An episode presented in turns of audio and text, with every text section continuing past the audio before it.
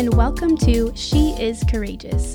My name is Rachel Rupert, and I'm so excited to have you join me.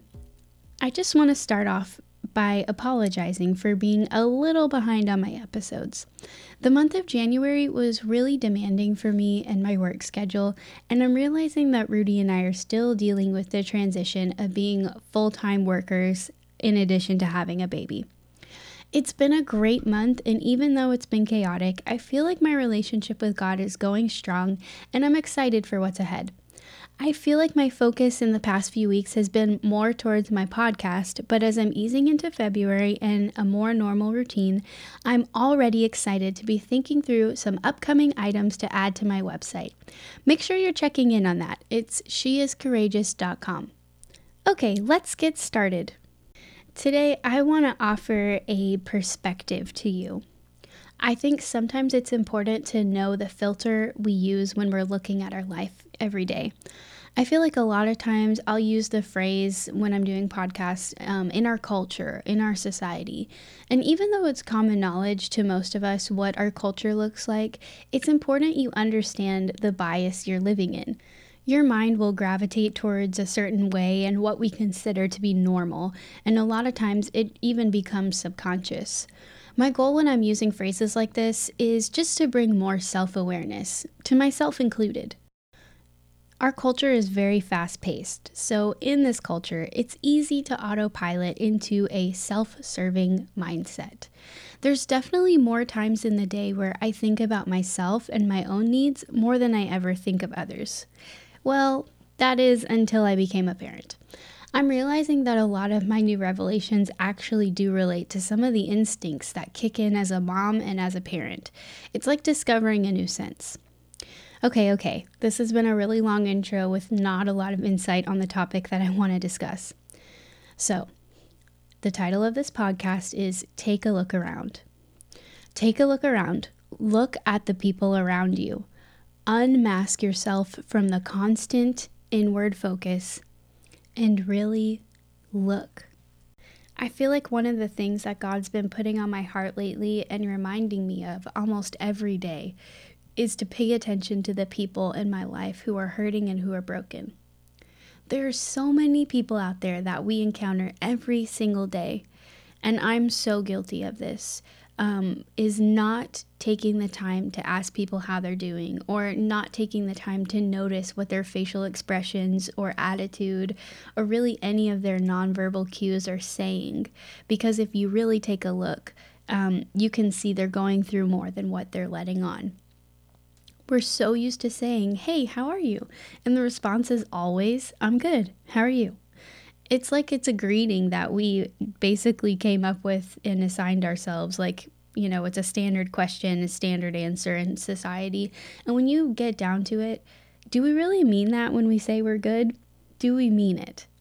And probably the answer most of the time, if we are being honest, is no that's my focus lately has just been taking the time to meet people where they are at and getting to know them beyond just the surface level i'm really used to and what i've done in the past is letting myself stay distant from people because it's draining to take time to get to know people and even worse when they're not okay how do you deal with the emotions that come along with that when you hear someone breaking down or opening up with things that maybe you weren't ready to hear or weren't expecting, it can be scary. It used to scare me, and to an extent, it still does. But I'm realizing that when you are getting down to the bottom of it, a lot of times people just need an ear to listen, and they just want to hear that it's going to be okay and to be validated. So, I'm going to tell a kind of silly story as an example, but I'm hoping it will paint a clearer picture of what I'm talking about.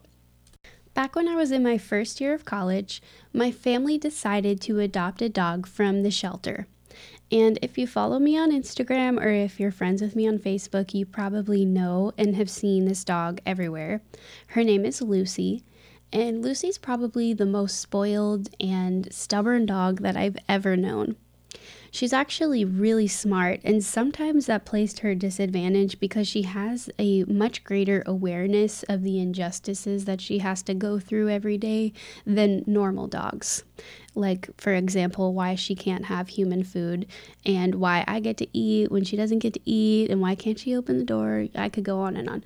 Um, anyways, so we got her back in 2012, and now she's pushing eight years eight years of history of being the baby and the center of attention. When I got married and moved out, she stayed with my parents until my sister got married a few months later. And then she lived with Courtney next door because we both rented out different sides of my parents' duplex.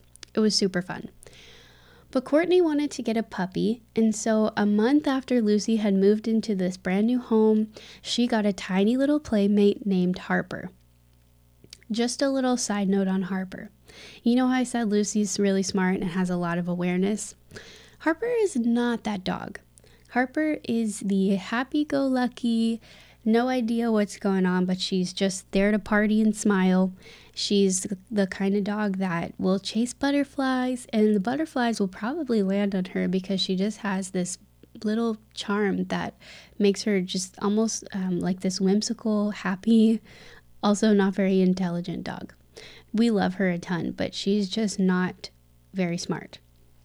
Anyways, Harper was Lucy's first major jealous competition. And after a while we realized because they were they were just home by themselves during the day and it was just going terribly. There just always were issues. We just realized it would be better for both the dogs if Lucy just moved over to my house. Which went really well for a while. But then we had a baby. Now, if Harper was a problem, it was absolutely nothing compared with the jealousy Lucy experienced being home with a new baby. She went from being the center of attention and having all of the privileges in the whole world um, to basically being this annoying noisemaker, is what I would say. Because when you have a new baby, you don't want a bunch of random noise like a dog's tail wagging against the wall that's kind of annoying. Um, so we were constantly getting onto her. She may be a smart dog, but she's not a quiet dog. Avery is almost six months old now, but around five months in, and after just constantly getting onto Lucy, I realized that I would never be able to salvage any sort of relationship between Lucy and Avery if I was constantly getting onto Lucy. It just made her feel frustrated and isolated and like we didn't want her anymore. She would stay cooped up in her own little area, and whenever Avery would be in the room or come onto our bed, she would just immediately leave. You know those commercials where the dogs are in all those cages and there's like a Sarah McLachlan song in the background? That was the way that Lucy was act- acting. You would think that she was the poster child for suffering animals. And to her defense, we were not super nice to her, so I do kind of feel bad. After all of this frustration on both ends, I decided to try something new. I started being intentional with the way I spoke to Lucy. Instead of getting mad at her and telling her to go away, which was the easiest thing to do because it, she was kind of inconvenient, I would encourage her to come and sit close. When the baby would go down for bed, I would spend time petting her, playing with her, definitely downstairs and out of earshot of the baby, and telling her she was a good dog.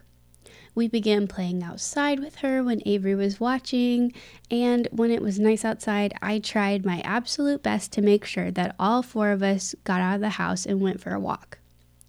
And you know what happened?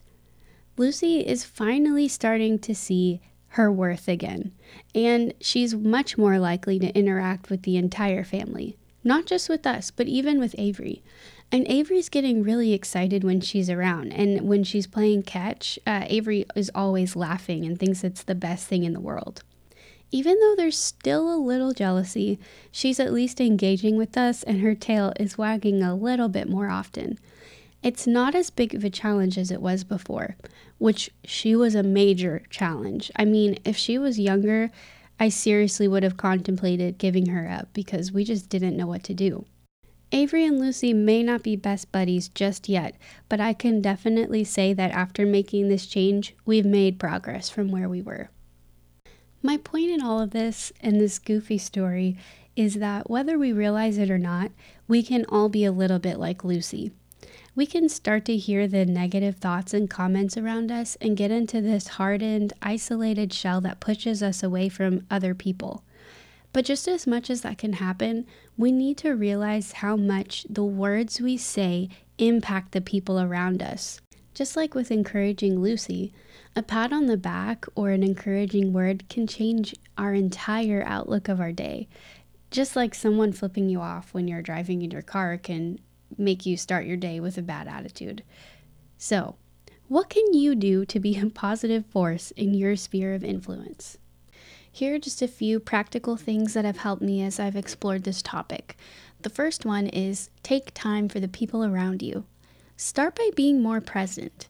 Engage people in conversation and ask them about themselves. After all, everyone's favorite topic is, you guessed it, them. The next thing is go out of your way to encourage. If you notice a good quality in someone or you notice the effort they've put into something, what does it hurt you to communicate that to them? It may be a minor detour in your day, but you never know how much someone may need to hear it. And the third thing, be an ear. Spend more time listening. I feel like even saying this right now, I can almost hear my husband quietly laughing because he knows I could use some work on this one, which I'm really trying. But really, what does it look like spending more time focusing on listening to other people? In doing this, all that's happening is you're turning yourself from a me focused perspective to an other focused perspective.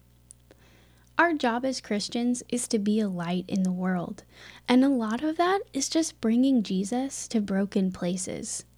There's brokenness all around us. There's brokenness in your family, in your workplace, in your friends, and even, or maybe even especially, in your church. A series of small things can equal a great amount over time. One kind act and one act of compassion can allow God to move in such big ways. My desire is to be the hands and feet of Jesus, and a great way to start is just love people. And the first step is actually to notice them. I hope that this week you'll be challenged to focus more on the people around you and to be a voice of compassion and encouragement in places where people need kindness. I'll be doing the same thing. Wow, this was kind of a long one. If you made it this far, thank you so much. Well, that's all I've got for today. Thanks again for joining me. If you liked what you heard, go in and rate my podcast and subscribe so you can get brand new episodes directly to your smartphone.